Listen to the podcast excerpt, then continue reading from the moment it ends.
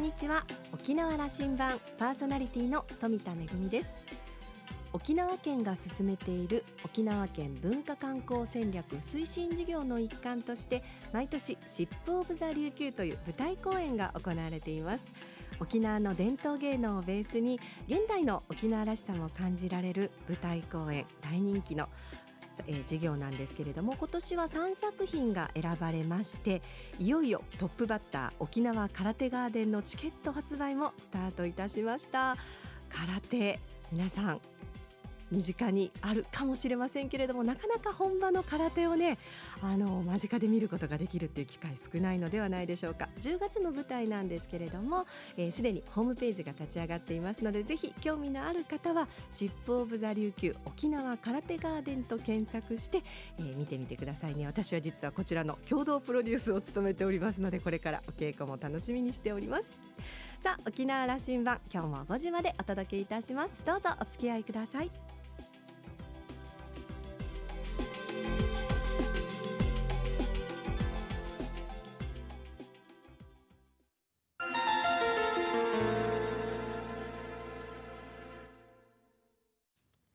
那覇空港のどこかにあると噂のコーラルラウンジ。今週はエッセイストの宮里千里さんとラウンジ常連客で沖縄大学地域研究所特別研究員の島田克也さんのおしゃべりです。宮里さんは1950年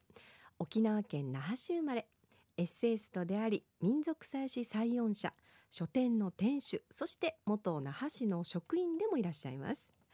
著書には赤穂苦労や島豆腐気候ウーマク沖縄時間がゆったり流れる島などがあります。宮里さんは多くの方に千里さんと親しく呼ばれている有名人です。そして那覇市の職員時代には先日お亡くなりになった尾長武知事の側近だったということでも知られています。先週は尾長さんのお話をたっぷりとしていただきましたが今日は千里さんご自身のことをお話ししていただきます。千里さんは1970年代から南東の音の記録を行って沖縄の祭祀に関する音のアーカイブを作成しています。そのアーカイブの価値は研究者の間でも高く評価されています。沖縄の祭事の音についてどんな音なのでしょうか？それでは二人のおしゃべりをどうぞ。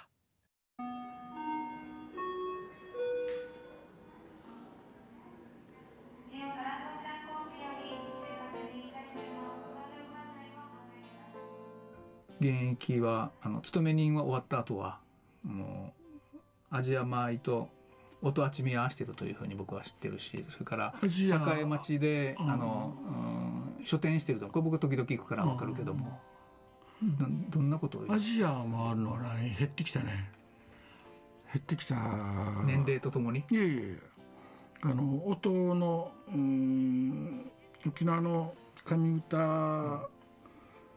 僕の感じではかなりもう最終盤に来てるわけよ。随分もう消えて消えていくし都なんかもう随分も消えてなというなんかスーッと消えていったところも地域もあるしうん先週までにずっと八重山行ってそのまま都で、えー、結構忙しいんですよ。あのー、撮るのあって、まあ、録音してるんだけども。その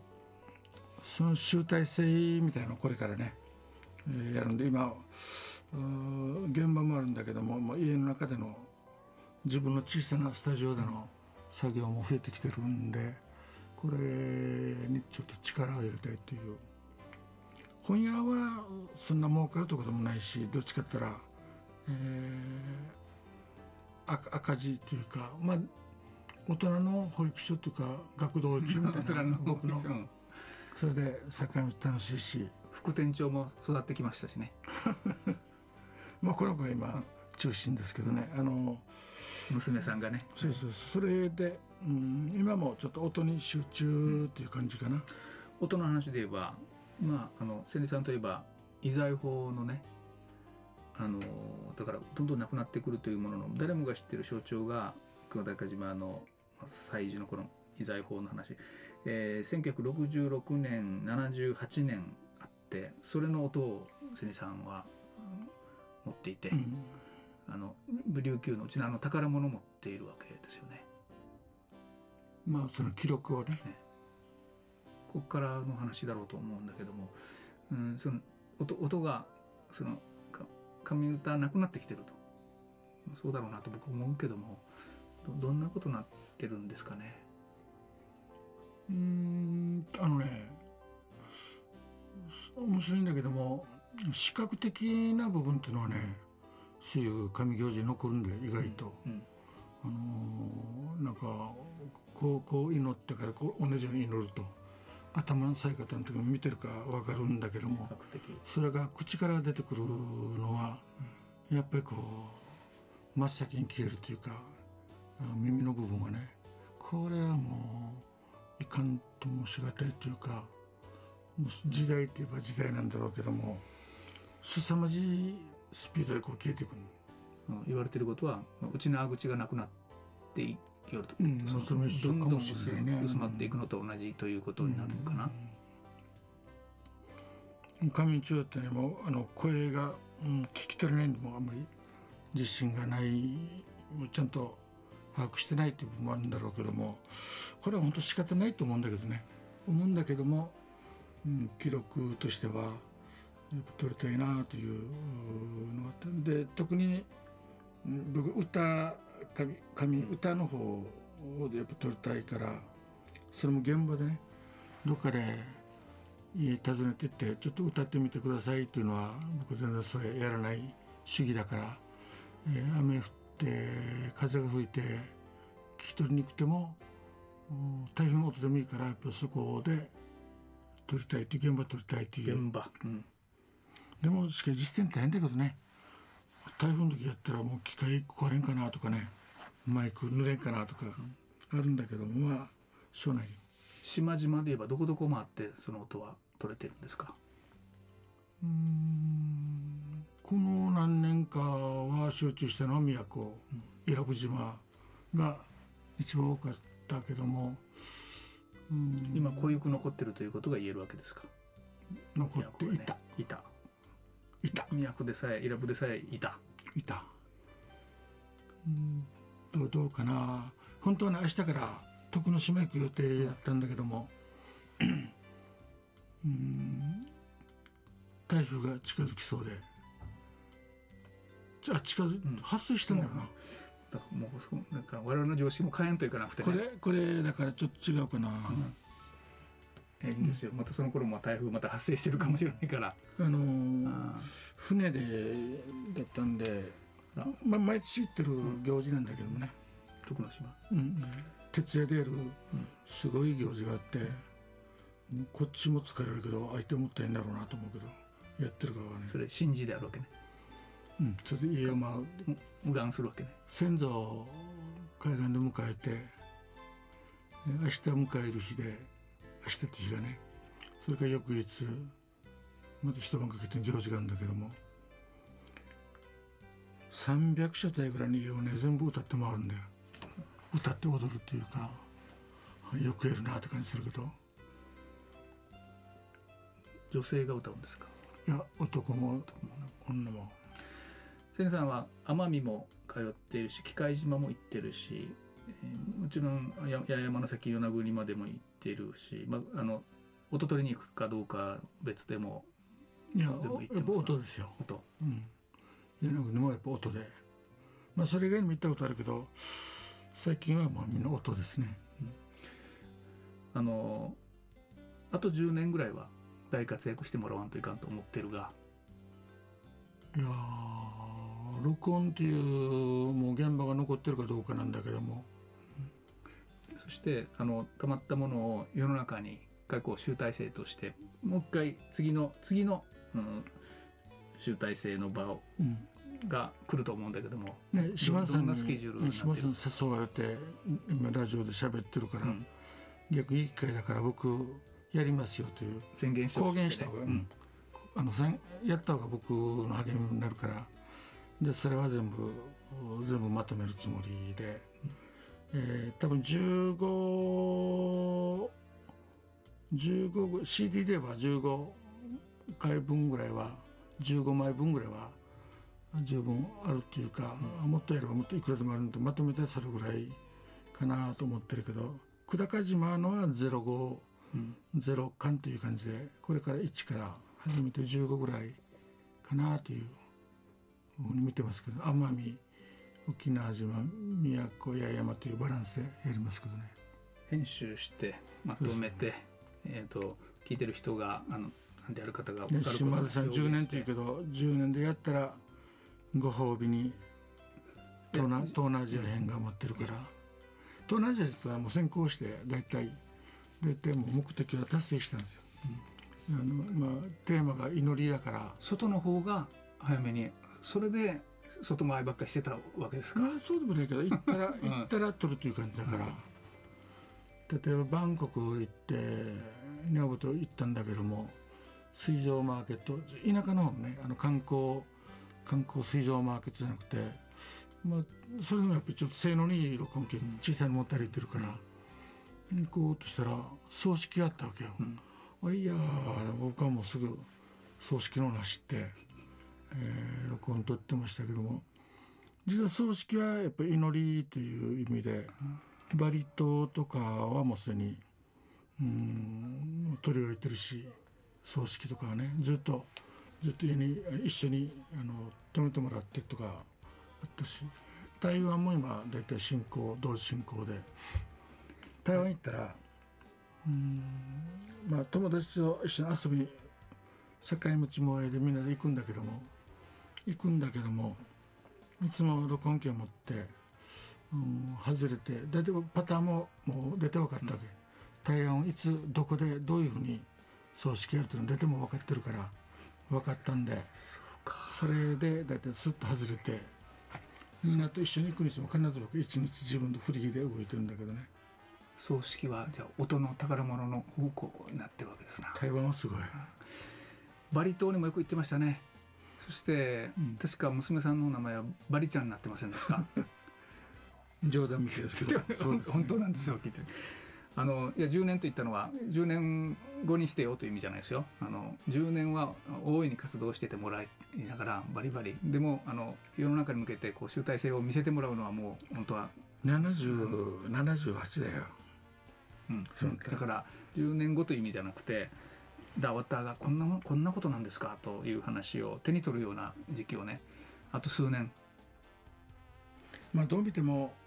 もうお長さんより僕は早いと思ったんだけども、うん、まあでもねおお長さんは唯一の僕がこうやることを褒めておいてよ、お前いいなという。そうだろうな。自由でいいなって感じだろうね。あの日本一自由なあのサラリーマン、えー公務員の一人でしたからで これぜひあの沖縄の琉球の歴史の宝物になるはずですからそう思ってるんでしょ？このくあの久高島の遺財法の音聞いたらみんなこう体が震えるという人僕も最初ちょっと聞いたらあのなんとなく怖くなって聞けないということがあったなと覚えてるんですけどもそそのぐらいなんかこう訴えられますよね。僕はそれは音それをまあ形を作った方だからあんまり自分ではルーミーもできないけどもそうねもう素材が良すぎて。最後まで聞ききれんという部分もある。あの震えてしまってね。いやーずっと気持ちいいって人もいる。ずーっと気持ちよく音楽として聴いてる人がやっぱいるからこれまたいろんな人がいるんだなという。はい、今日はあの尾長さんの尾長武さんの話から始まって、えー宮里千里さんのあの人生というそれを引き継いでるもものもあるはずですからあのラジオ沖縄のこの番組のディレクターが千里さんと一緒に番組作りたいなというあの気持ち持ってるようでしてね。あのこれだけ宝物をあの県民向けに。うん最近ちょっとね余裕かましてというか祭りが毎日あるわけじゃないから、でも録音機いつも持って歩くんだけども栄町のシャッターの音をずっと撮ってたんですよ。ちょっとね閉める開けるとこ閉めるとこ。両方さん。あで境町っていうのはいわゆる二毛作みたいなま市場でしょ、あの昼と夜がこそうね。人変わっていくというか、うん。ってことはねシャッターがなんか時間帯が4回あるのよ。朝開けろと。夕方閉めろと。夕方開けろと。夜閉めろと。4回でシャッターの数数え数えたら大体うん種類として合計すると400ぐらい音があるはずなんだよ。でシャッター面白いこれがあの力いっぱい開けてもなかなかギギギギしてなんか今日またこの日となんかちょっとなんか怒ってたんかなというガッチャーンとかねなんかいろいろ結構出るのがあるんだよ例えばそういうことも含めてという音を、うん、取ってるとか最近は高校野球もよく取った。応援、うん、あのー、すぐすぐ負けそうなチームとか選んで、うん、すぐすぐ消えるからさ。勝ちそうなとかゆっくりゆっくりでいいから、うん。うん結構まあこれはものなのかどうか分からんけどでも面白い。これはね一つには各高校生たちの鉛っていうか言葉地域地域の言葉みたいのを少し取りたいという若い人のね、うん、しっかりなまっているところもあるしね。ありそうだ面白いよ、沖縄の音ですね。そうですね。あのまあ、祭りってのはこれはもうその象徴としての祭りの音が、うん、それがやっぱ中心であるけども、うん、その裾野も人の暮らしそのものにそれがもね結構面白いなというのがあって、で僕は首里住んでてあのヒージャーとかたくさんあってあの水の音もやっぱりね雨降りの音とか違うけどね。もうそれをいつもなんなんとなくいつも聞いて、えー、撮ったりして。面白い。奥が深いというか。聞いてる人はあのラジオ沖縄で番組がスタートするんじゃないかなということをあの想像して聞いてくれてると思いますので。そうですね。できたらいいですね。僕もこの番組12年人にインタビューしてなってますからね。12年は長いな。始めてください。ね はい。あの今日はあのやっと12年目にして千里さんとゆっくりお話ができてよかったです、うん、どうもありがとうございました。こちらこそ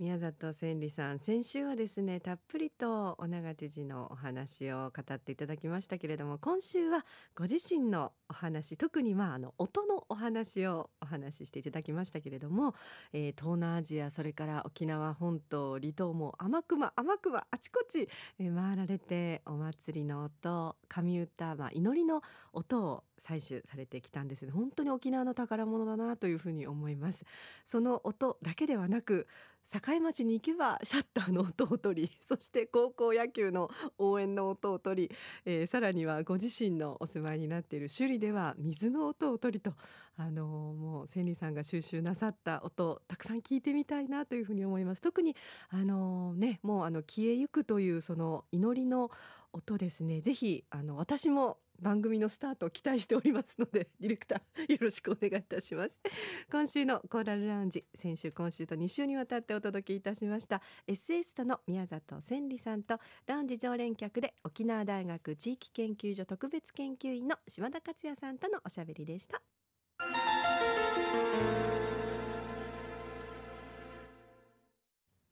めぐみのあしゃぎだよりのコーナーです。今日は沖縄文学賞作品募集のご案内です。確か先週はあの沖縄県の芸術文化祭のね作品募集のご案内をしましたけれどもいよいよまああの芸術の秋に向けていろいろと賞のシーズンも始まってまいりました。沖縄文学賞今年で第14回目を数えるこちらも歴史のある賞となっています。え全8部門あるんですけれどもえ小説それからシナリオ戯曲部門随筆詩短歌俳句とありますがあの島クトゥバの部門があるんですよね。島クトゥバ文芸部門というのがありましてこちらは流歌とそして学校演劇の戯曲の募集も行われています、えー、最高賞金10万円ということですので、えー、ぜひまあ普段から文学に携わっていらっしゃる皆さん、えー、この機会ぜひご応募いただきたいと思います。実は私ですね数年前から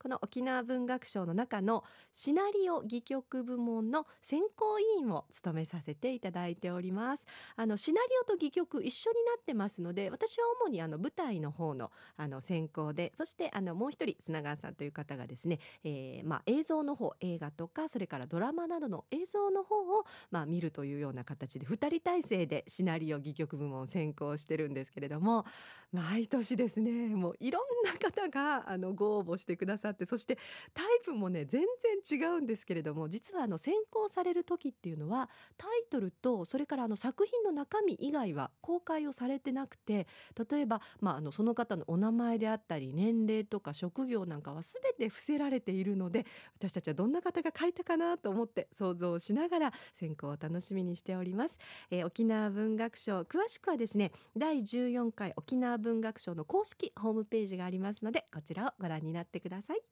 めぐみのあしゃぎだよりのコーナーでした。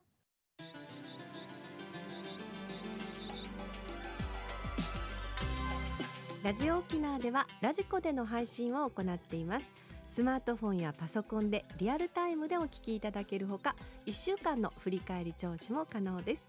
それから沖縄羅針盤の過去の放送音源ポッドキャストでも配信しておりますのでこちらはラジオ沖縄のホームページからアクセスしてお楽しみください。沖縄羅針盤今週も最後までお付き合いいただきましてありがとうございました。パーソナリティは富田恵でした。それではまた来週。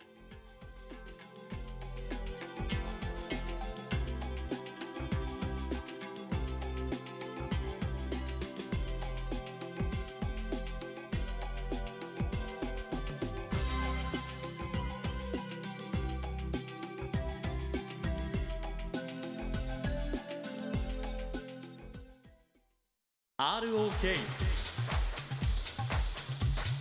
AM864